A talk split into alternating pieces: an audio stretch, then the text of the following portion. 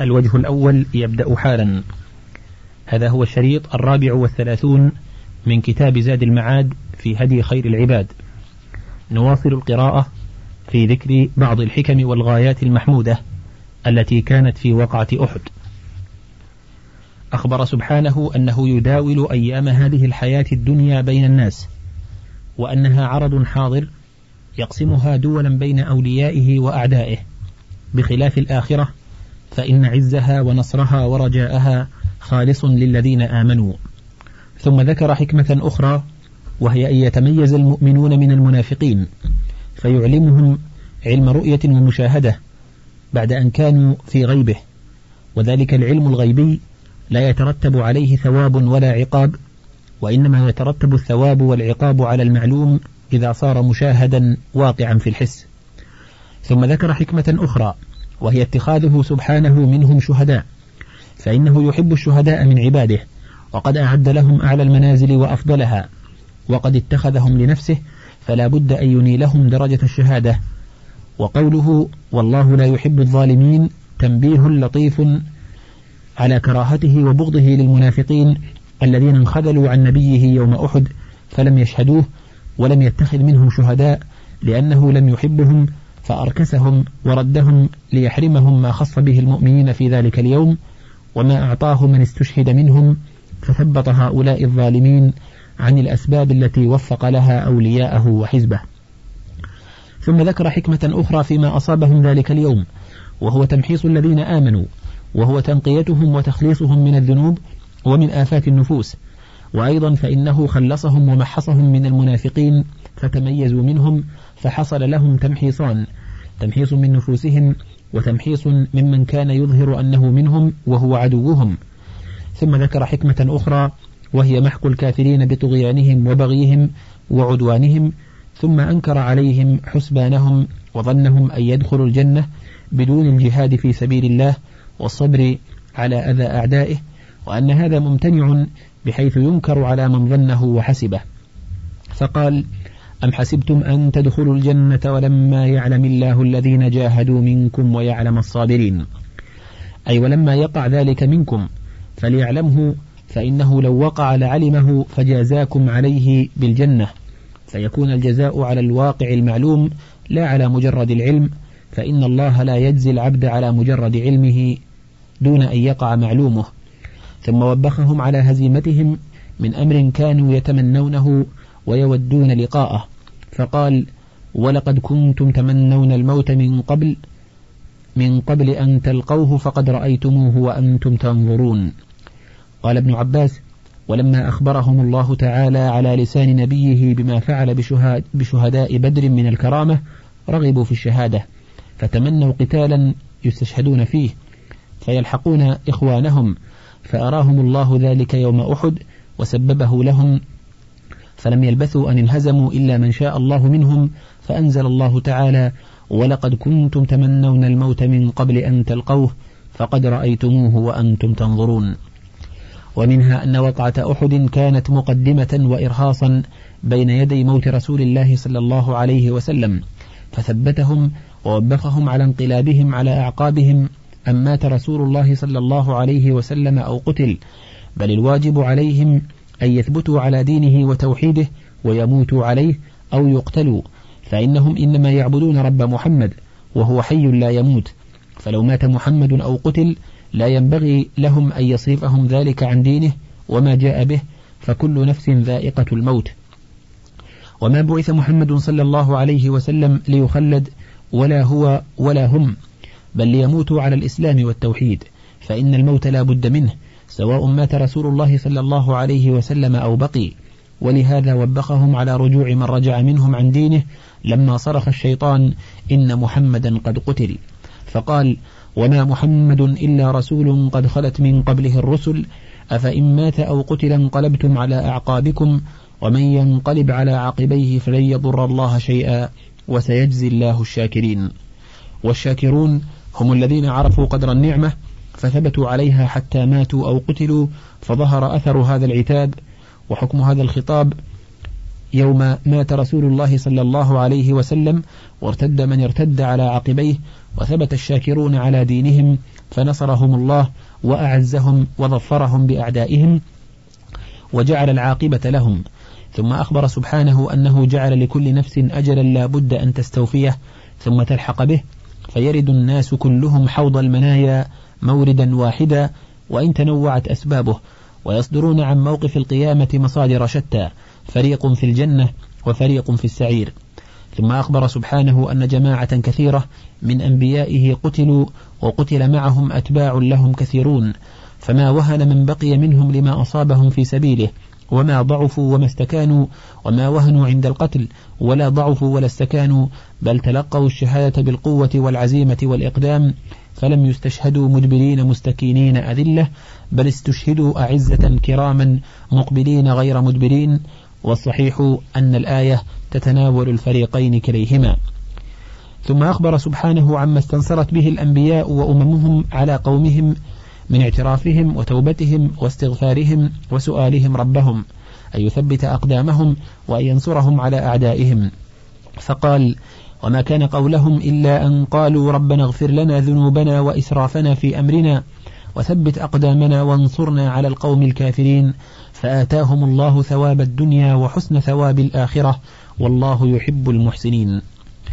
لما علم القوم أن العدو إنما يدال عليهم بذنوبهم وأن الشيطان إنما يستزلهم ويهزمهم بها وأنها نوعان تقصير في حق أو تجاوز لحد وأن النصرة منوطة بالطاعة قالوا ربنا اغفر لنا ذنوبنا وإسرافنا في أمرنا.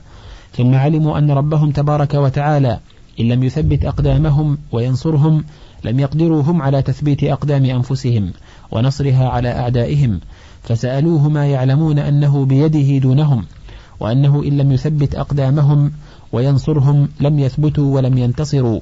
فوفوا المقامين حقهما مقام المقتضي وهو التوحيد والالتجاء إليه سبحانه ومقام إزالة المانع من النصرة وهو الذنوب والإسراف. ثم حذرهم سبحانه من طاعة عدوهم وأخبر أنهم إن أطاعوهم خسروا الدنيا والآخرة. وفي ذلك تعريض بالمنافقين الذين أطاعوا المشركين لما انتصروا وظفروا يوم أحد. ثم أخبر سبحانه أنه مولى المؤمنين وهو خير الناصرين فمن والاه فهو المنصور. ثم أخبرهم أنه سيلقي في قلوب أعدائهم الرعب الذي يمنعهم من الهجوم عليهم والإقدام على حربهم وأنه يؤيد حزبه بجند من الرعب ينتصرون به على أعدائهم. وذلك الرعب بسبب ما في قلوبهم من الشرك بالله.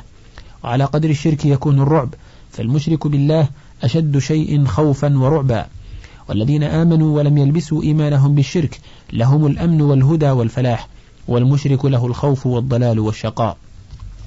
ثم أخبرهم أنه صدقهم وعده في نصرتهم على عدوهم وهو الصادق الوعد وأنهم لو استمروا على الطاعة ولزوم أمر الرسول لاستمرت نصرتهم ولكن انخلعوا عن الطاعة وفارقوا مركزهم فانخلعوا عن عصمة الطاعة ففارقتهم النصرة. فصرفهم عن عدوهم عقوبة وابتلاء وتعريفا لهم بسوء عواقب المعصية وحسن عاقبة الطاعة. ثم أخبر أنه عفى عنهم بعد ذلك كله وأنه ذو فضل على عباده المؤمنين. قيل للحسن كيف يعفو عنهم؟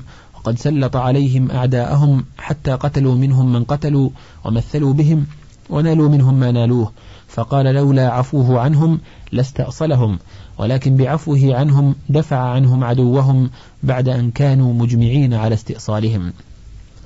ثم ذكرهم بحالهم وقت الفرار مصعدين أي جادين في الهرب والذهاب في الأرض أو صاعدين في الجبل لا يلوون على أحد من نبيهم ولا أصحابهم. والرسول يدعوهم في أخراهم إلي عباد الله أنا رسول الله فأثابهم بهذا الهرب والفرار غما بعد غم غم الهزيمة والكثرة وغم صرخة الشيطان فيهم بأن محمدا قد قتل. وقيل جازاكم غما بما غممتم رسوله بفراركم عنه وأسلمتموه إلى عدوه فالغم الذي حصل لكم جزاء على الغم الذي أوقعتموه بنبيه والقول الأول أظهر لوجوه. أحدها أن قوله لكي لا تأسوا على ما فاتكم ولا ما أصابكم تنبيه على حكمة هذا الغم بعد الغم وهو أن ينسيهم الحزن على ما فاتهم من الظفر. وعلى ما أصابهم من الهزيمة والجراح. فنسوا بذلك السبب وهذا إنما يحصل بالغم الذي يعقبه غم آخر. الثاني أنه مطابق للواقع فإنه حصل لهم غم فوات الغنيمة ثم أعقبه غم الهزيمة ثم غم الجراح التي أصابتهم ثم غم القتل ثم غم سماعهم أن رسول الله صلى الله عليه وسلم قد قتل ثم غم ظهور أعدائهم على الجبل فوقهم وليس المراد غمين اثنين خاصة بل غما متتابعا لتمام الابتلاء والامتحان. الثالث أن قوله بغم من تمام الثواب لأنه سبب جزاء الثواب. والمعنى أثابكم غما متصلا بغم جزاء على ما وقع منهم من الهروب وإسلامهم نبيهم صلى الله عليه وسلم وأصحابه. وترك استجابتهم له وهو يدعوهم ومخالفتهم له في لزوم مركزهم وتنازعهم في الأمر وفشلهم وكل واحد من هذه الأمور يوجب غما يخصه فترادفت عليهم الغموم كما ترادفت منهم أسبابها وموجباتها. ولولا أن تداركهم بعفوه لكان أمرا آخر. ومن لطفه بهم ورأفته ورحمته أن هذه الأمور التي صدرت منهم كانت من موجبات الطباع وهي من بقايا النفوس التي تمنع من النصرة المستقرة فقيض لهم بلطفه أسبابا أخرجها من القوة إلى الفعل فترتب عليها آثارها المكروهة فعلموا حينئذ أن التوبة منها والاحتراز من أمثالها ودفعها بأضدادها أمر متعين لا يتم لهم الفلاح والنصرة الدائمة المستقرة إلا به فكانوا أشد حذرا بعدها ومعرفة بالأبواب التي دخل عليهم منها وربما صحت الأجسام بالعلل. ثم إنه تداركهم سبحانه برحمته وخفف عنهم ذلك الغم وغيبه عنهم بالنعاس الذي أنزله عليهم أمنا منه ورحمة. والنعاس في الحرب علامة النصرة والأمن كما أنزله عليهم يوم بدر وأخبر أن من لم يصبه ذلك النعاس فهو ممن أهمته نفسه لا دينه ولا نبيه ولا أصحابه. وأنهم يظنون بالله غير الحق ظن الجاهلية وقد فسر هذا الظن الذي لا يليق بالله بأنه سبحانه لا ينصر رسوله وأن أمره سيضمحل وأنه يسلمه للقتل. وقد فسر بظنهم أن ما أصابهم لم يكن بقضائه وقدره ولا حكمة له فيه ففسر بإنكار الحكمة وإنكار القدر وإنكار أن يتم أمر رسوله ويظهره على الدين كله. وهذا هو ظن السوء الذي ظنه المنافقون والمشركون به سبحانه وتعالى في سورة الفتح. حيث يقول ويعذب المنافقين والمنافقات والمشركين والمشركات الظانين بالله ظن السوء عليهم دائرة السوء وغضب, وغضب الله عليهم ولعنهم وأعد لهم جهنم وساءت مصيرا. وإنما كان هذا ظن السوء وظن الجاهلية المنسوب إلى أهل الجهل وظن غير الحق لأنه ظن غير ما يليق بأسمائه الحسنى وصفاته العليا وذاته المبرأة من كل عيب وسوء بخلاف ما يليق بحكمته وحمده وتفرده بالربوبية والإلهية وما يليق بوعده الصادق الذي لا يخلفه وبكلمته التي سبقت لرسله أنه ينصرهم ولا يخذلهم ولجنده بأنهم هم الغالبون. فمن ظن بأنه لا ينصر رسوله ولا يتم أمره ولا يؤيده ويؤيد حزبه ويعليهم ويظفرهم بأعدائه ويظهرهم عليهم وأنه لا ينصر دينه وكتابه وأنه يديل الشرك على التوحيد والباطل على الحق إدالة مستقرة يضمحل معها التوحيد والحق اضمحلالا لا يقوم بعده أبدا فقد ظن بالله ظن السوء ونسبه إلى خلاف ما يليق بكماله وجلاله وصفاته ونعوته فإن حمده وعزته وحكمته وإلهيته تأبى ذلك وتأبى أن يذل حزبه وجنده. وأن تكون النصرة المستقرة والظفر الدائم لأعدائه المشركين به العادلين به. فمن ظن به ذلك فما عرفه ولا عرف أسماءه ولا عرف صفاته وكماله. وكذلك من أنكر أن يكون ذلك بقضائه وقدره فما عرفه ولا عرف ربوبيته وملكه وعظمته. وكذلك من أنكر أن يكون قدر ما قدره من ذلك وغيره لحكمة بالغة وغاية محمودة يستحق الحمد عليها وأن ذلك إنما صدر عن مشيئة مجردة عن حكمة وغاية مطلوبة هي أحب إليه من فوتها وأن تلك الأسباب المكروهة المفضية إليها لا يخرج تقديرها عن الحكمة لإفضائها إلى ما يحب وإن كانت مكروهة له فما قدرها سدى ولا أنشأها عبثا ولا خلقها باطلا ذلك ظن الذين كفروا فويل للذين كفروا من النار. وأكثر الناس يظنون بالله غير الحق ظن السوء فيما يختص بهم وفيما يفعله بغيرهم ولا يسلم عن ذلك إلا من عرف الله وعرف أسماءه وصفاته وعرف موجب حمده وحكمته فمن قنط من رحمته وأيس من روحه فقد ظن به ظن السوء. ومن جوز عليه أن يعذب أولياءه مع إحسانهم وإخلاصهم ويسوي بينهم وبين أعدائه فقد ظن به ظن السوء. ومن ظن به أن يترك خلقه سدى معطلين عن الأمر والنهي ولا يرسل إليهم رسله ولا ينزل عليهم كتبه بل يتركهم هملا كالأنعام فقد ظن به ظن السوء.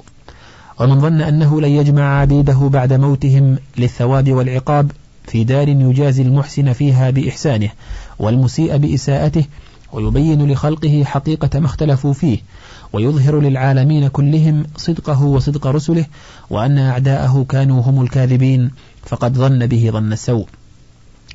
ومن ظن أنه يضيع عليه عمله الصالح الذي عمله خالصا لوجهه الكريم على امتثال أمره ويبطله عليه بلا سبب من العبد أو أنه يعاقبه بما لا صنع فيه ولا اختيار له ولا قدرة ولا إرادة في حصوله بل يعاقبه على فعله هو سبحانه به أو ظن به أنه يجوز عليه أن يؤيد أعداءه الكاذبين عليه بالمعجزات التي يؤيد بها أنبياءه ورسله ويجريها على أيديهم يضلون بها عباده وأنه يحسن منه كل شيء حتى تعذيب من أفنى عمره في طاعته فيخلده في الجحيم أسفل السافلين وينعم من استنفد عمره في عداوته وعداوة رسله ودينه فيرفعه إلى أعلى عليين وكلا الأمرين عنده في الحسن سواء ولا يعرف امتناع أحدهما ووقوع الآخر إلا بخبر صادق وإلا فالعقل لا يقضي بقبح أحدهما وحسن الآخر فقد ظن به ظن السوء.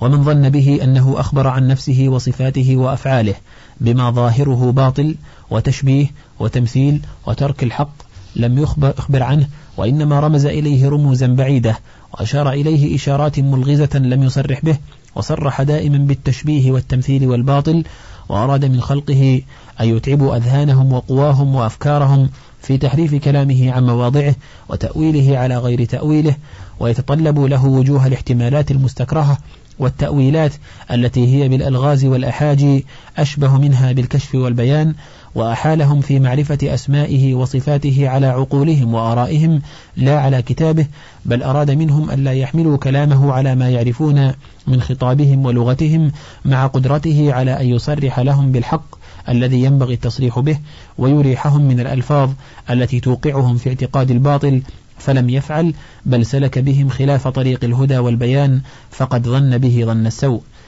فإنه إن قال إنه غير قادر على التعبير عن الحق باللفظ الصريح الذي عبر به هو وسلفه فقد ظن بقدرته العجز. وإن قال إنه قادر ولم يبين وعدل عن البيان وعن التصريح بالحق إلى ما يوهم بل يوقع في الباطل المحال والإعتقاد الفاسد فقد ظن بحكمته ورحمته ظن السوء. وظن أنه هو وسلفه عبروا عن الحق بصريحه دون الله ورسوله وأن الهدى والحق في كلامهم وعباراتهم. وأما كلام الله فإنما يؤخذ من ظاهره التشبيه والتمثيل والضلال وظاهر كلام المتهوكين الحيارى هو الهدى والحق وهذا من أسوأ الظن بالله. فكل هؤلاء من الظانين بالله ظن السوء ومن الظانين به غير الحق ظن الجاهلية. ومن ظن به أن يكون في ملكه ما لا يشاء ولا يقدر على إيجاده وتكوينه فقد ظن به ظن السوء. ومن ظن به أنه كان معطلا من الأزل إلى الأبد عن أن يفعل ولا يوصف حينئذ بالقدرة على الفعل. ثم صار قادرا عليه بعد أن لم يكن قادرا فقد ظن به ظن السوء. ومن ظن به أنه لا يسمع ولا يبصر ولا يعلم الموجودات ولا عدد السماوات والأرض ولا النجوم ولا بني آدم وحركاتهم وأفعالهم ولا يعلم شيئا من الموجودات في الأعيان فقد ظن به ظن السوء. ومن ظن أنه لا سمع له ولا بصر ولا علم له ولا إرادة ولا كلام يقول به وأنه لم يكلم أحدا من الخلق ولا يتكلم أبدا ولا قال ولا يقول ولا له أمر ولا نهي يقوم به فقد ظن به ظن السوء. ومن ظن به أنه فوق سماواته على عرشه بائنا من خلقه وأن نسبة ذاته تعالى إلى عرشه كنسبتها إلى أسفل السافلين وإلى الأمكنة التي يرغب عن ذكرها وأنه أسفل كما أنه أعلى فقد ظن به أقبح الظن وأسوأه. ومن ظن به أنه يحب الكفر والفسوق والعصيان ويحب الفساد كما يحب الإيمان والبر والطاعة والإصلاح فقد ظن به ظن السوء. ومن ظن به أنه لا يحب ولا يرضى ولا يغضب ولا يسخط ولا يوالي ولا يعادي ولا يقرب من أحد من خلقه ولا يقرب منه أحد وأن ذوات الشياطين في القرب من ذاته كذوات الملائكة المقربين وأوليائه المفلحين فقد ظن به ظن السوء. ومن ظن أنه يسوي بين المتضادين أو يفرق بين المتساويين من كل وجه أو يحبط طاعات العمر المديد الخالصة الصواب بكبيرة واحدة تكون بعدها فيخلد فاعل تلك الطاعات في النار أبد الآبدين بتلك الكبيرة ويحبط بها جميع طاعاته ويخلده في العذاب كما يخلد من لا يؤمن به طرفة عين. وقد استنفد ساعات عمره في, مسا في مساخطه ومعاداة رسله ودينه فقد ظن به ظن السوء. وبالجملة فمن ظن به خلاف ما وصف به نفسه ووصفه بها به رسله أو عطل حقائق ما وصف به نفسه ووصفته به رسله فقد ظن به ظن السوء. ومن ظن أن له ولدا أو شريكا أو أن أحدا يشفع عنده بدون إذنه أو أن بينه وبين خلقه وسائط يرفعون حوائجهم إليه أو أنه نصب لعباده أولياء من دونه يتقربون بهم إليه ويتوسلون بهم إليه ويجعلونهم وسائط بينهم وبينه فيدعونهم ويحبونهم كحبه ويخافونهم ويرجونهم فقد ظن به أقبح الظن وأسوأه. ومن ظن به أنه ينال ما عنده بمعصيته ومخالفته كما يناله بطاعته والتقرب إليه فقد ظن به خلاف حكمته وخلاف موجب أسمائه وصفاته وهو من ظن السوء. ومن ظن به أنه إذا ترك لأجله شيئا لم يعوضه خيرا منه أو من فعل لأجله شيئا لم يعطه أفضل منه فقد ظن به ظن السوء. ومن ظن به أنه يغضب على عبده ويعاقبه ويحرمه ولا سبب من العبد إلا بمجرد المشيئة ومحض الإرادة فقد ظن به ظن السوء. ومن ظن به أنه إذا صدقه في الرغبة والرهبة وتضرع إليه وسأله واستعان به وتوكل عليه أنه يخيبه ولا يعطيه ما سأله فقد ظن به ظن السوء وظن به خلاف ما هو أهله. ومن ظن به أنه يثيبه إذا عصاه بما يثيبه به إذا أطاعه وسأله ذلك في دعائه فقد ظن به خلاف ما تقتضيه حكمته وحمده وخلاف ما هو أهله وما لا يفعله. ومن ظن به أنه إذا أغضبه وأسخطه وأوضع في معاصيه ثم اتخذ من دونه وليا ودعا من دونه ملكا أو بشرا حيا أو ميتا يرجو بذلك أن ينفعه عند ربه ويخلصه من عذابه فقد ظن به ظن السوء وذلك زيادة في بعده من الله وفي عذابه.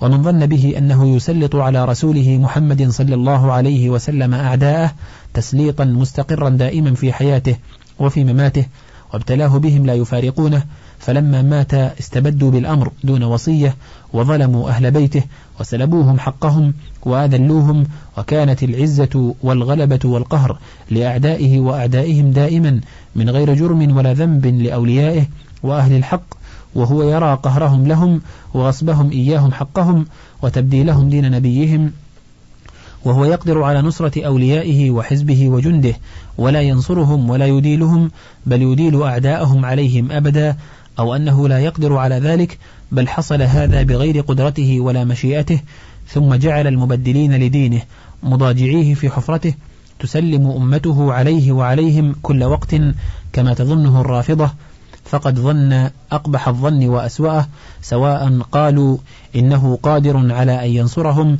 ويجعل لهم الدولة والظفر أو أنه غير قادر على ذلك فهم قادحون في قدرته أو في حكمته وحمده وذلك من ظن السوء به. ولا ريب أن الرب الذي فعل هذا بغيض إلى من ظن به ذلك غير محمود عندهم وكان الواجب أن يفعل خلاف ذلك لكن رفوا هذا الظن الفاسد بخرق أعظم منه واستجاروا من الرمضاء بالنار فقالوا لم يكن هذا بمشيئة الله ولا له قدرة على دفعه ونصر أوليائه فإنه لا يقدر على أفعال عباده ولا هي داخلة تحت قدرته. فظنوا به ظن إخوانهم المجوس والثنوية بربهم وكل مبطل وكافر ومبتدع مقهور مستذل فهو يظن بربه هذا الظن وأنه أولى بالنصر والظفر والعلو من خصومه فأكثر الخلق بل كلهم إلا من شاء الله يظنون بالله غير الحق ظن السوء فإن غالب بني آدم فهم يعتقدون أنه مبخوس الحق ناقص الحظ وأنه يستحق فوق ما أعطاه الله. ولسان حاله يقول ظلمني ربي ومنعني ما أستحقه ونفسه تشهد عليه بذلك وهو بلسانه ينكره ولا يتجاسر على التصريح به. ومن فتش نفسه وتغلغل في معرفة دفائنها وطواياها رأى ذلك فيها كامنا كمون النار في الزناد. فاقدح زناد من شئت ينبئك شراره عما في زناده. ولو فتشت من فتشته لرأيت عنده تعتبا على القدر واقتراحا عليه خلاف ما جرى به. وأنه كان ينبغي أن يكون كذا وكذا فمستقل ومستكثر. وفتش نفسك هل أنت سالم من ذلك؟ فإن تنج منها تنج من ذي عظيمة. وإلا فإني. لا إخالك ناجيا. فليعتني اللبيب الناصح لنفسه بهذا الموضع. وليتب إلى الله تعالى وليستغفره. كل وقت من ظنه بربه ظن السوء وليظن السوء بنفسه التي هي مأوى كل سوء ومنبع كل شر المركبة على الجهل والظلم فهي أولى بظن السوء من أحكم الحاكمين وأعدل العادلين وأرحم الراحمين الغني الحميد الذي له الغنى التام والحمد التام والحكمة التامة المنزه عن كل, عن كل سوء في ذاته وصفاته وأفعاله وأسمائه فذاته لها الكمال المطلق من كل وجه وصفاته كذلك وأفعاله كذلك كلها حكمة ومصلحة ورحمة وعدل وأسماؤه كلها حسنى. فلا تظنن بربك ظن سوء فإن الله أولى بالجميل ولا تظنن بنفسك قط خيرا وكيف بظالم جان جهول وقل يا نفس مأوى كل سوء أيرجى الخير من ميت بخيل وظن بنفسك السوء تجدها كذاك وخيرها كالمستحيل وما بك من تقى فيها وخير فتلك مواهب الرب الجليل وليس بها ولا منها ولكن من الرحمن فاشكر للدليل والمقصود ما ساقنا إلى هذا الكلام من قوله وطائفة قد أهمتهم أنفسهم يظنون بالله غير الحق ظن الجاهلية. ثم أخبر عن الكلام الذي صدر عن ظنهم الباطل وهو قولهم هل لنا من الأمر من شيء وقولهم لو كان لنا من الأمر شيء ما قتلنا هنا. فليس مقصودهم بالكلمة الأولى والثانية إثبات القدر ورد الأمر كله إلى الله. ولو كان ذلك مقصودهم بالكلمة الأولى لما ذموا عليه ولما حسن الرد عليهم بقوله قل إن الأمر كله لله. ولا كان مصدر هذا الكلام ظن الجاهلية. ولهذا قال غير واحد من المفسرين إن ظنهم الباطل ها هنا هو التكذيب بالقدر وظنهم أن الأمر لو كان إليهم وكان رسول الله صلى الله عليه وسلم وأصحابه تبعا لهم يسمعون منهم لما أصابهم القتل ولكان النصر والظفر لهم فأكذبهم الله عز وجل في هذا الظن الباطل الذي هو ظن الجاهلية وهو الظن المنسوب إلى أهل الجهل الذين يزعمون بعد نفاذ القضاء والقدر الذي لم يكن بد من نفاذه أنهم كانوا قادرين على دفعه. وأن الأمر لو كان إليهم لما نفذ القضاء فأكذبهم الله بقوله قل إن الأمر كله لله فلا يكون إلا ما سبق به قضاؤه وقدره وجرى به علمه وكتابه السابق وما شاء الله كان ولا بد شاء الناس أم أبوا وما لم يشأ لم يكن شاءه الناس أم لم يشاءوا وما جرى عليكم من الهزيمة والقتل فبأمره الكوني الذي لا سبيل إلى دفعه سواء كان لكم من الأمر شيء أو لم يكن لكم وأنكم لو كنتم في بيوتكم وقد كتب القتل على بعضكم لخرج الذين كتب عليهم القتل من بيوتهم إلى مضاجعهم ولا بد سواء كان لهم من الأمر شيء أو لم يكن. وهذا من أظهر الأشياء إبطالا لقول القدرية النفاه الذين يجوزون أن يقع ما لا يشاءه الله وأن يشاء ما لا يقع. فصل. ثم أخبر سبحانه عن حكمة أخرى في هذا التقدير. هي ابتلاء ما في صدورهم وهو اختبار ما في ما فيها من الإيمان والنفاق. فالمؤمن لا يزداد بذلك إلا إيمانا وتسليما. والمنافق ومن في قلبه مرض لا بد أن يظهر ما في قلبه على جوارحه ولسانه. ثم ذكر حكمة أخرى وهو تمحيص ما في قلوب المؤمنين وهو تخليصه وتنقيته وتهذيبه. فإن القلوب يخالطها بغلبات الطبائع وميل النفوس وحكم العادة وتزيين الشيطان واستيلاء الغفلة ما يضاد ما أودع فيها من الإيمان والإسلام والبر والتقوى. فلو تركت في عافية دائمة مستمرة لم تتخلص من هذه المخالطة ولم تتمحص منه فاقتضت حكمة العزيز أن قيض لها من المحن والبلايا ما يكون كالدواء الكريه لمن عرض له داء إن لم يتداركه طبيبه بإزالته وتنقيته من جسده. وإلا خيف عليه منه الفساد والهلاك فكانت نعمته سبحانه عليهم بهذه الكسرة والهزيمة وقتل من قتل منهم تعادل نعمته عليهم بنصرهم وتأييدهم وظفرهم بعدوهم فله عليهم النعمة التامة في هذا وهذا. ثم أخبر سبحانه وتعالى عن تولي من تولى من المؤمنين الصادقين في ذلك اليوم وأنه بسبب كسبهم وذنوبهم فاستزلهم الشيطان بتلك الأعمال حتى تولوا فكانت أعمالهم جندا عليهم ازداد بها عدوهم قوة فإن الأعمال جند للعبد وجند عليه ولا بد فللعبد كل وقت سرية من نفسه تهزمه أو تنصره فهو يمد عدوه بأعماله من حيث يظن أنه يقاتله بها ويبعث إليه سرية تغزوه مع عدوه من حيث يظن أنه يغزو عدوه. فأعمال العبد تسوقه قسرا إلى مقتضاها من الخير والشر والعبد لا يشعر أو يشعر ويتعامى ففرار الإنسان من عدوه وهو يطيقه إنما هو بجند من عمله بعثه له الشيطان واستزله به. ثم أخبر سبحانه أنه, أنه عفى عنهم لأن هذا الفرار لم يكن عن نفاق ولا شك وإنما كان عارضا عفى الله عنه فعادت شجاعة الإيمان وثباته إلى مركزها ونصابها. ثم كرر عليهم سبحانه أن هذا الذي أصابهم إنما أتوا فيه من قبل أنفسهم وبسبب أعمالهم فقال أولما أصابتكم مصيبة قد أصبتم مثليها؟ قلتم أن هذا قل هو من عند أنفسكم إن الله على كل شيء قدير.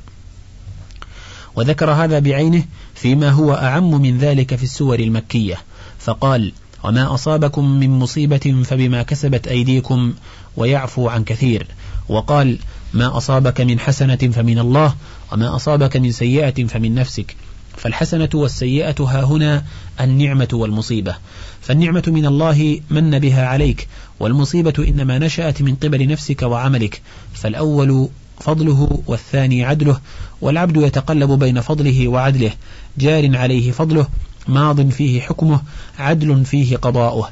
وختم الآية الأولى بقوله إن الله على كل شيء قدير بعد قوله قل هو من عند أنفسكم. إعلاما لهم بعموم قدرته مع عدله وأنه عادل قادر. وفي ذلك إثبات القدر والسبب فذكر السبب وإضافته إلى نفوسهم. وذكر عموم القدرة وأضافها إلى نفسه. فالأول ينفي الجبر والثاني ينفي القول بإبطال القدر. فهو يشاكل قوله لمن شاء منكم أن يستقيم وما تشاءون إلا أن يشاء الله رب العالمين.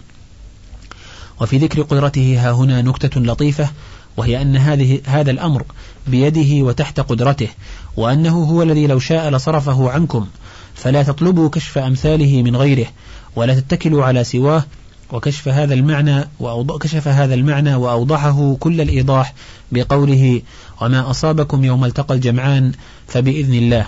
وهو الإذن الكوني القدري لا الشرعي الديني كقوله في السحر وما هم بضارين به من أحد إلا بإذن الله.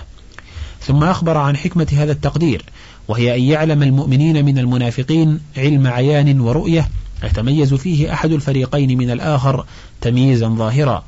وكان من حكمة هذا التقدير تكلم المنافقين بما في نفوسهم فسمعه المؤمنون وسمعوا رد الله عليهم وجوابه لهم وعرفوا مؤدى النفاق وما يؤول إليه وكيف يحرم صاحبه سعادة الدنيا والآخرة فيعود عليه بفساد الدنيا والآخرة فلله كم من حكمة في ضمن هذه القصة بالغة ونعمة على المؤمنين سابغة وكم فيها من تحذير وتخويف وإرشاد وتنبيه وتعريف بأسباب الخير والشر وما لهما وعاقبتهما. ثم عزى نبيه وأولياءه عمن قتل منهم في سبيله أحسن تعزية وألطفها وأدعاها إلى الرضا بما قضاه لها. فقال ولا تحسبن الذين قتلوا في سبيل الله أمواتا بل أحياء عند ربهم يرزقون فرحين بما آتاهم الله من فضله ويستبشرون بالذين لم يلحقوا بهم من خلفهم ألا خوف عليهم ولا هم يحزنون. فجمع لهم إلى الحياة الدائمة منزلة القرب منه وأنهم عنده وجريان الرزق المستمر عليهم وفرحهم بما آتاهم من فضله وهو فوق الرضا بل هو كمال الرضا. واستبشارهم بإخوانهم الذين باجتماعهم بهم يتم سرورهم ونعيمهم واستبشارهم بما يجدد لهم كل وقت من نعمته وكرامته. وذكرهم سبحانه في أثناء هذه المحنة بما هو من أعظم مننه ونعمه عليهم التي إن قابلوا بها كل محنة تنالهم وبلية تلاشت في جنب هذه المنة والنعمة ولم يبق لها أثر البتة.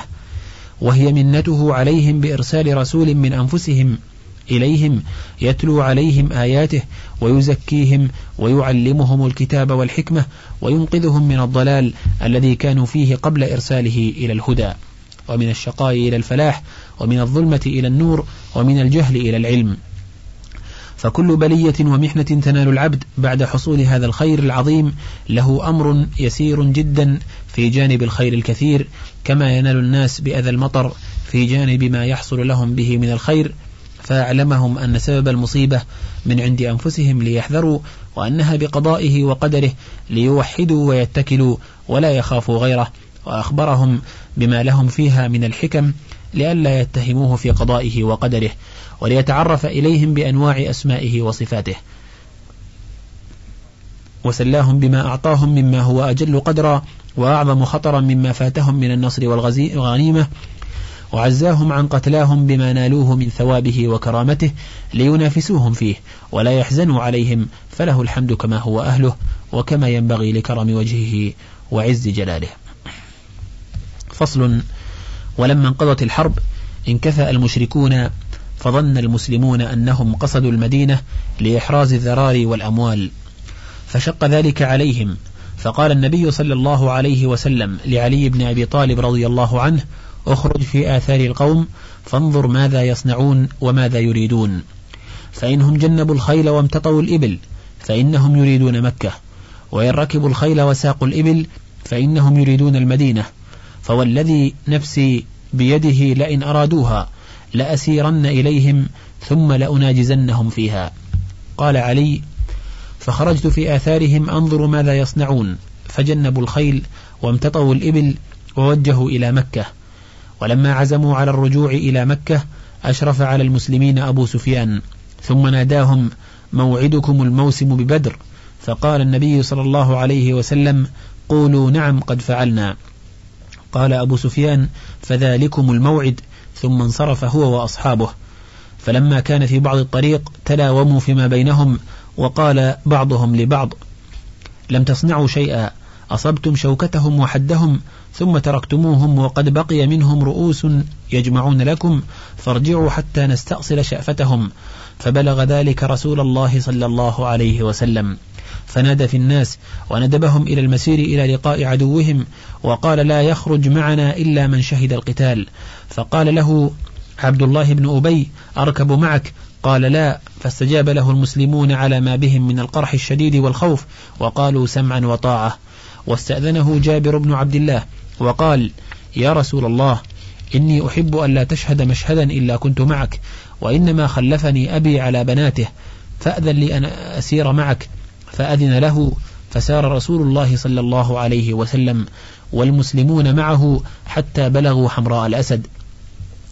وأقبل معبد بن أبي معبد الخزاعي إلى رسول الله صلى الله عليه وسلم فأسلم فأمره أن يلحق بأبي سفيان فيخذله فلحقه بالروحاء ولم يعلم بإسلامه.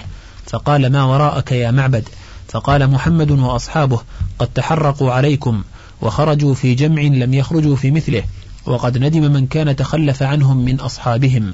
فقال ما تقول؟ فقال ما أرى أن ترتحل حتى يطلع أطلع أول الجيش من وراء هذه الأكمة.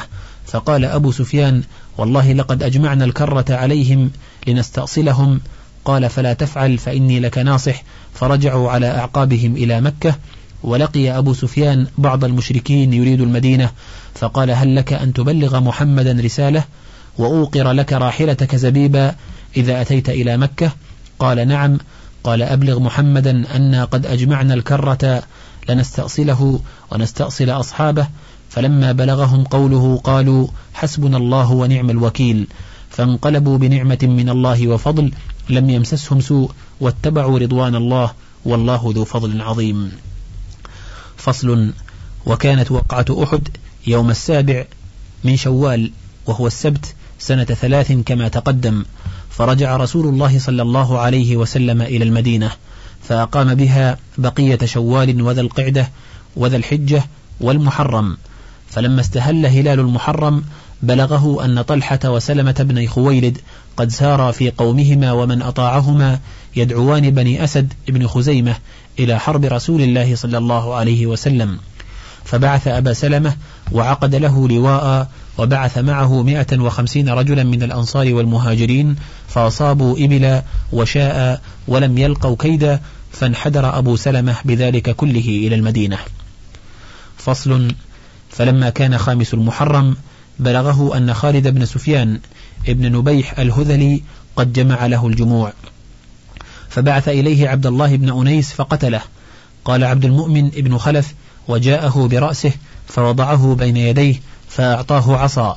فقال هذه آية بيني وبينك يوم القيامة. فلما حضرته الوفاة أوصى أن تجعل معه في أكفانه. وكانت غيبته ثمان عشرة ليلة. وقدم يوم السبت لسبع بقين من المحرم. فلما كان صفر قدم عليه قوم من عضل والقارة وذكروا أن فيهم إسلاما وسألوه أن يبعث معهم من يعلمهم الدين ويقرئهم القرآن فبعث معهم ستة نفر في قول ابن إسحاق وقال البخاري كانوا عشرة وأمر عليهم مرثد ابن أبي مرثد الغنوي وفيهم خبيب ابن عدي فذهبوا معهم.